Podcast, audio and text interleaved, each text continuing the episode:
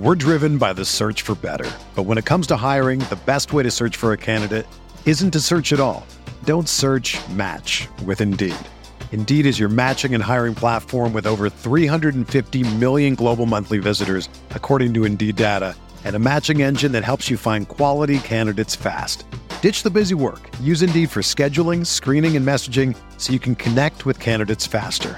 Leveraging over 140 million qualifications and preferences every day, Indeed's matching engine is constantly learning from your preferences, so the more you use Indeed, the better it gets. Join more than 3.5 million businesses worldwide that use Indeed to hire great talent fast. And listeners of this show will get a $75 sponsored job credit to get your jobs more visibility at Indeed.com slash BlueWire. Just go to Indeed.com slash BlueWire right now and support our show by saying that you heard about Indeed on this podcast. That's Indeed.com slash BlueWire. Terms and conditions apply. Need to hire? You need Indeed. Support for this podcast comes from U.S. Bank. U.S. Bank wants to know how you reward yourself because they have cards that make every day more rewarding. Are you a points order, cashback guru, low intro APR lover? With US Bank, it's up to you because they have the cards to fit your lifestyle. So earn more whether you're shopping at a gas station or a grocery store, even while planning a staycation. Learn more at usbank.com slash credit card.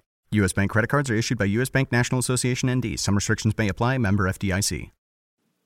Welcome to episode number five of Fantasy Bites. As usual, I'm Joe Bartle, and in today's show, I'll be joined by the other half of RotoWire's NFL podcast crew, Mario Puig, as he discusses his list of biggest losers of the NFL offseason. As a reminder, you can check out episode four, in which John McKechnie and I talk about the biggest winners of the NFL offseason to date, wherever you already listen to your podcasts. Without further ado, enjoy the show.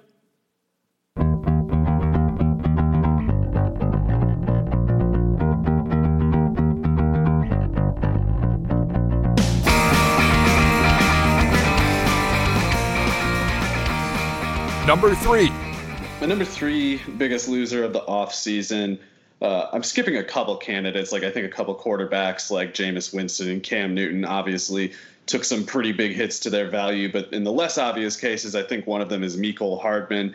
He was, I think, poised for a breakout scenario back when it was assumed that Sammy Watkins would get released or traded from the Kansas City Chiefs. But it turns out, even though they were up against the cap, they did not have to cut him because he was willing to take a roughly $7 million pay cut. And I think you can still believe that Mecole Hardman will have a good year. It's just that he was kind of going as high as that late seventh round range, that eighth round range, where you were taking him because you were hoping that there would be that breakout. And as much as it could still happen, as much as he looks very talented for his own part, and of course everything looks well with Pat Mahomes leading that offense, it's just more crowded with Watkins there. And as much as everybody might kind of be sick of Watkins at this point. He's still a good player, and he's still going to start. Probably will outproduce Mecole Hardman. Uh, so that's that's just one of those deals. Like the the arrival will happen at some point with Hardman, but it looks like the Watkins scenario has has maybe brought on a one year delay as far as Mecole's breakout goes.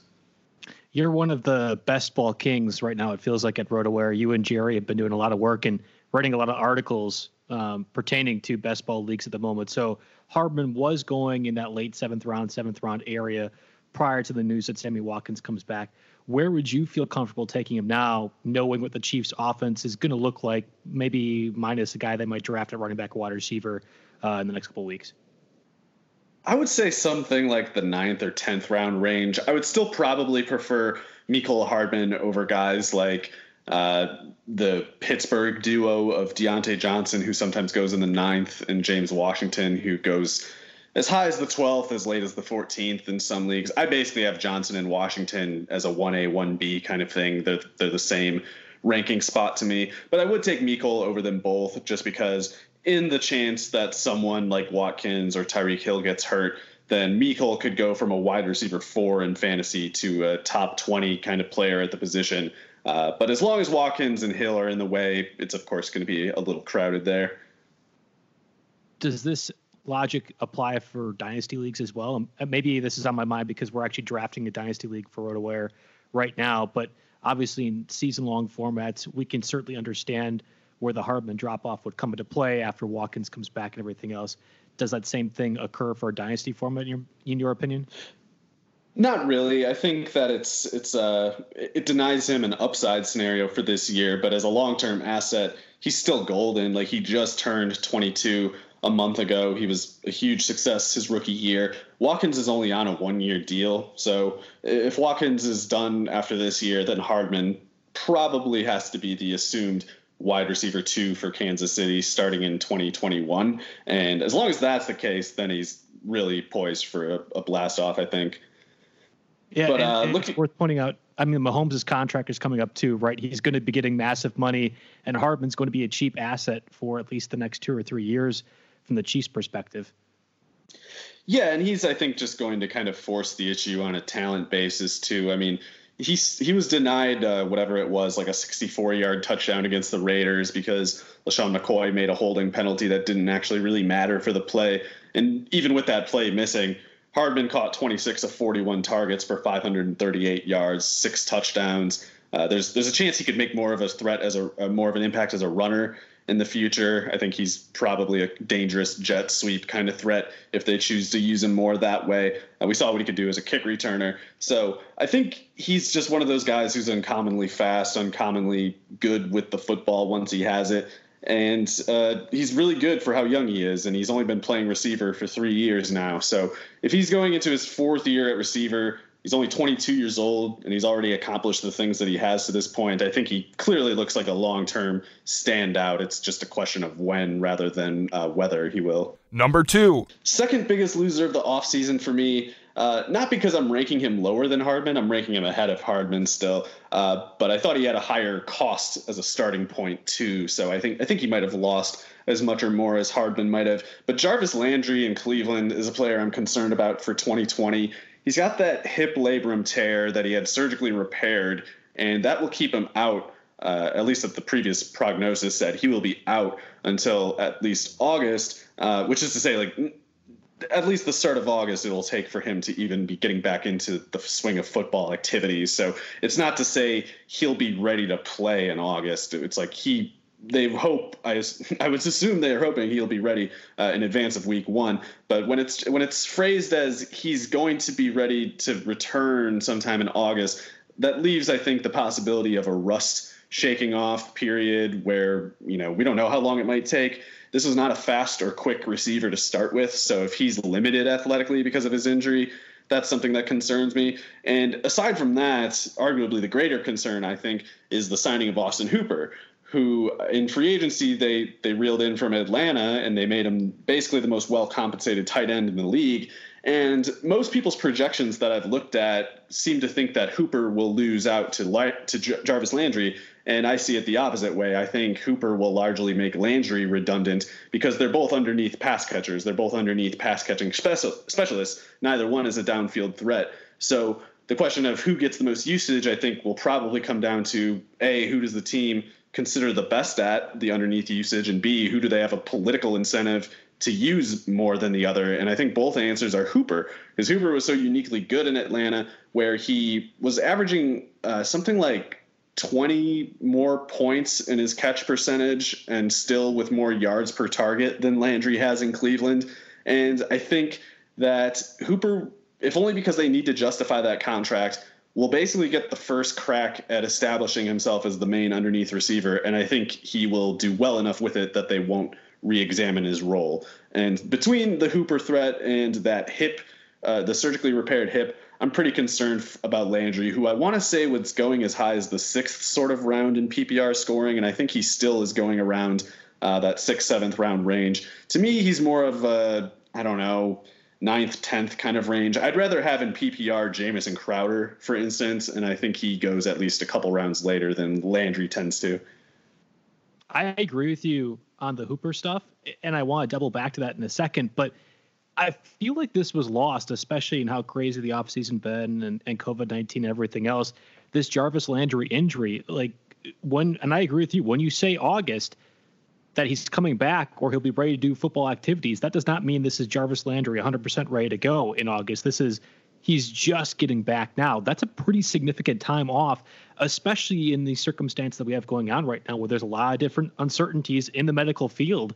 I, I think that's that should be a jarring type of thing that no one's really talking about right now. Yeah, and again, this was a slow and kind of lethargic receiver even before he got hurt. And Landry's a good receiver. Like he's good at receiver tasks, but he he's a good receiver without having athletic advantages. And he he's a he's of course still got the skill. It's just one of those things. He has a pretty thin margin of error, I think, and an injury like this is enough to spook me along uh, that along those lines. And then when you throw in the Hooper question as well, it's just more than I feel like dealing with, and I always leave someone else to take him you're probably one of the kings of projections. I feel like at the office, or I feel, or at least the very least, you are doing a lot of them when these off-season actions occur. Have and I'm putting you on the spot, and I shouldn't be, so sorry about that. But have you done something already, or have an idea of what Hooper's figures are going to look like in conjunction with that Browns offense and Jarvis Landry? I haven't made any projections, but I looked pretty closely at the usage of Landry in Cleveland and the usage of Hooper in Atlanta. Uh, also, the tight end usage in, in Cleveland last year. And the, the basic thing that spooks me off of Landry without even making a specific projection for him is that I think we have reason to believe that Hooper's usage as a pass catcher will basically be four times the rate of what the tight end wow. position did in Cleveland last year. So something's got to give there. And maybe Hooper loses. Maybe he just turns out to be a product of the Atlanta system, and maybe Landry keeps doing what he's been doing. But Landry has only done what he's done the last two years with the Cleveland tight ends basically doing nothing at all. And I think that the contract for Hooper dictates that they'll use him more like he was used in Atlanta, which is uh, I, I, can't remember the specific figures, but I wrote an article about uh, the Cleveland offense in light of the Hooper signing. And basically, it was it was something like through seven games last year, Hooper had eclipsed the target count of the Cleveland tight ends over 16 games last year, and he, he was just one tight end in the Atlanta offense. It's like, and he missed three games.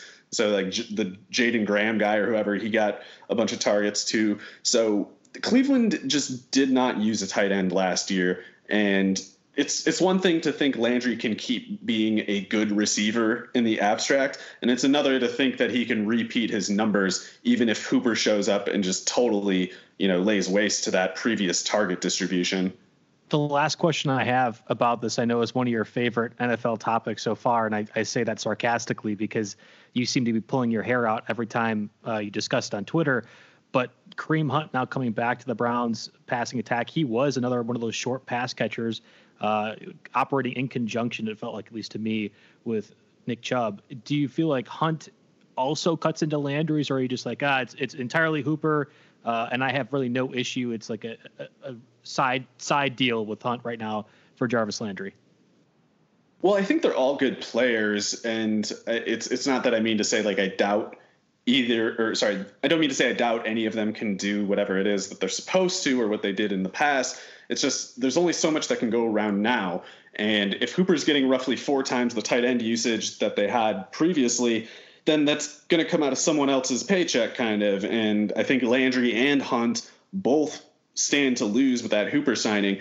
Kareem hunt just straight up lined up at tight end a lot last year. Like he had more targets than he had carries and a third of his snaps were at positions other than running back. So even and even among the running back ones, it's like at least 12 were at fullback. So he got on the field a lot and he got usage a lot last year in snaps and, and uh, reps that just don't exist anymore because Hooper's there now. And so to me, it, it's one of those things like Hooper's going to do something more than what was going on at tight end in the past years for Cleveland and it's probably going to come maybe half and half. I don't know. Maybe maybe it comes out of even Odell Beckham or Nick Chubb's production to to get Austin Hooper on the field and get Austin Hooper the ball. But because Austin Hooper's an underneath pass catcher, generally speaking, and because that's generally the case too for Jarvis Landry and Kareem Hunt, I just think that the only way they can stay up to the standards that they established last year is if Hooper is not there or if Hooper's failing and they've basically phased him out of the game plan, which I just don't think is going to happen. So to me, Kareem Hunt is just a handcuff kind of player. Like he's going to be a good off the bench player for, for the Browns. And when they use him as a pass catcher, he'll probably be good at it. It's just how much are they really going to find themselves in the position where they need an underneath sort of target and they and they go to Hunt before Hooper, or more specifically before Hooper and Landry. It just doesn't seem that much to me. And then Kareem Hunt, I don't think can actually challenge Nick Chubb as a pure runner out of the backfield. Uh, not that it's his fault. I don't think anyone really can. So I think that it's it's just with Kareem Hunt, he's going to be overqualified depth basically. And in the event that Chubb does get hurt, or in the event that Hooper gets hurt, then his role just you know skyrockets basically, and he'll be good at that if if that situation arises. But I don't think he'll really play reliably unless one of those situations arise. Number one. The biggest loser for me, this one's a, maybe a little more obvious than Landry and Hardman, but with Melvin Gordon signing a two year, $16 million contract with the Broncos, I think you got to call Phillip Lindsay one of the biggest losers of the offseason. And it's not that I doubt him. And in fact, I kind of feel like it's almost going to take a rigged competition to really phase him out of the offense. But when you're paying a running back eight million a year, that tends to give the added incentive for a team to kind of just phase a guy out, even if or, or, they'll they'll just kind of put Gordon on the field just because they're paying him so much, and it won't really matter how good Lindsay is. And I think he's pretty good. I mean, he ran for a thousand yards in both of his first two NFL seasons, even though he was undrafted. Uh, 16 touchdowns on the ground in those two years. Four and a half yards per carry last year, 5.4 per carry in 2018. He's clearly very good at running the ball. He's maybe not so good as a pass catcher, and that's where Gordon is a clear improvement, I think. Um, but even if I thought there would maybe be a hot hand scenario for Lindsay, uh, like a scenario where, well, if, if Gordon comes out flat on the ground, maybe Lindsay can get in. And I just don't really see it because of that Gordon contract. Now, maybe desperate circumstances will come up and they'll they'll be uh, who knows maybe it's like a 17 to 10 game and and Gordon's already taken 14 carries for 30 yards and maybe Lindsay comes off the bench and runs for 60 yards and you know eight carries or something. But I feel like that's the best case scenario with him. And in, in those kinds of cases it's, it's that's not changing anybody's fantasy fortunes you know? So he needs Gordon to get hurt to be valuable again in a conventional league. Uh, I guess that kind of puts Lindsay in a similar category to me as Kareem Hunt. It's like good players, but they're not they're not going to be used unless they break the glass in the case of emergency, basically. Well, yeah, and Hunt had an obvious utility as a pass catcher, which I think it's more of Cleveland's fault than anything. I think Nick Chubb can easily be a pass catcher, but they don't seem to use him that way. Where Hunt was it's different. We know that Melvin Gordon can be, or at least he was operating under that pretense with the Chargers, and he has a nose for the goal line too. Like like when you try to do a running back by committee scenario with the Broncos, at least in my mind, there isn't a spot where Lindsay is demonstrably better than Gordon, other than maybe just as a runner, and that's great. But you're right; they they paid Gordon eight million a year to be a runner. He's got to be out there. Yeah, so like I said, if they if they're looking for a hot hand in a game, Lindsay can probably provide it. But the odds of them staying away from Gordon for more than a drive or two just don't strike me as very good. Uh, and Gordon's not bad at running. Like I, I, think he's no better than average as a pure runner, and I think Lindsay is an above average pure runner. Yeah. But I think they care. I think they care about the passing game functions. And uh, yeah, I just don't really see Lindsay doing much more than getting you know, maybe something like eight carries a game, but generally getting his carries between the 20s, and especially when Gordon is just kind of worn out or something. Do you think this signing also hurts Gordon too? Like, I, I guess I don't know where he was being drafted pre Broncos signing, but I can't imagine he's gotten his value up since then, right? I think it has gone up actually, and you, wow. you, still have some you still have some people who are really true believers in Melvin Gordon, and maybe they're right. I mean, he had he had some moments with the Chargers at least. Um, I tend to think he's he's more of an average pure runner and maybe slightly above average pass catcher. Uh, good enough player, and you know he, he can be a leading contributor in a good offense, but I just I, I just don't think he's as good of a pure runner as Lindsay, And um, unless Denver has a really good defense and put Gordon in uh, scoring range a lot, basically, I think he might disappoint from scrimmage. But I, I do think though that Denver probably will have a good defense, and if the offensive line is okay, and if Drew Lock can stay afloat, then maybe their identity as a team will be one where it's like they're very run heavy and they give Gordon a lot of work and he gets into scoring range and maybe he only averages 3.6 yards a carry this year and maybe he only runs for uh, you know, 1,050 yards, but maybe he scores 10 or 11 or 12 times and maybe he catches 50 passes. That does it for episode 5 of Fantasy Bites. Special thanks, of course, to the Racing Pulses for lending their music, as well as John and Mario for making a guest appearance over the past two episodes. Starting next Tuesday, we'll have two episodes of the podcast lined up each week, so stay tuned for more bite sized podcasts coming your way.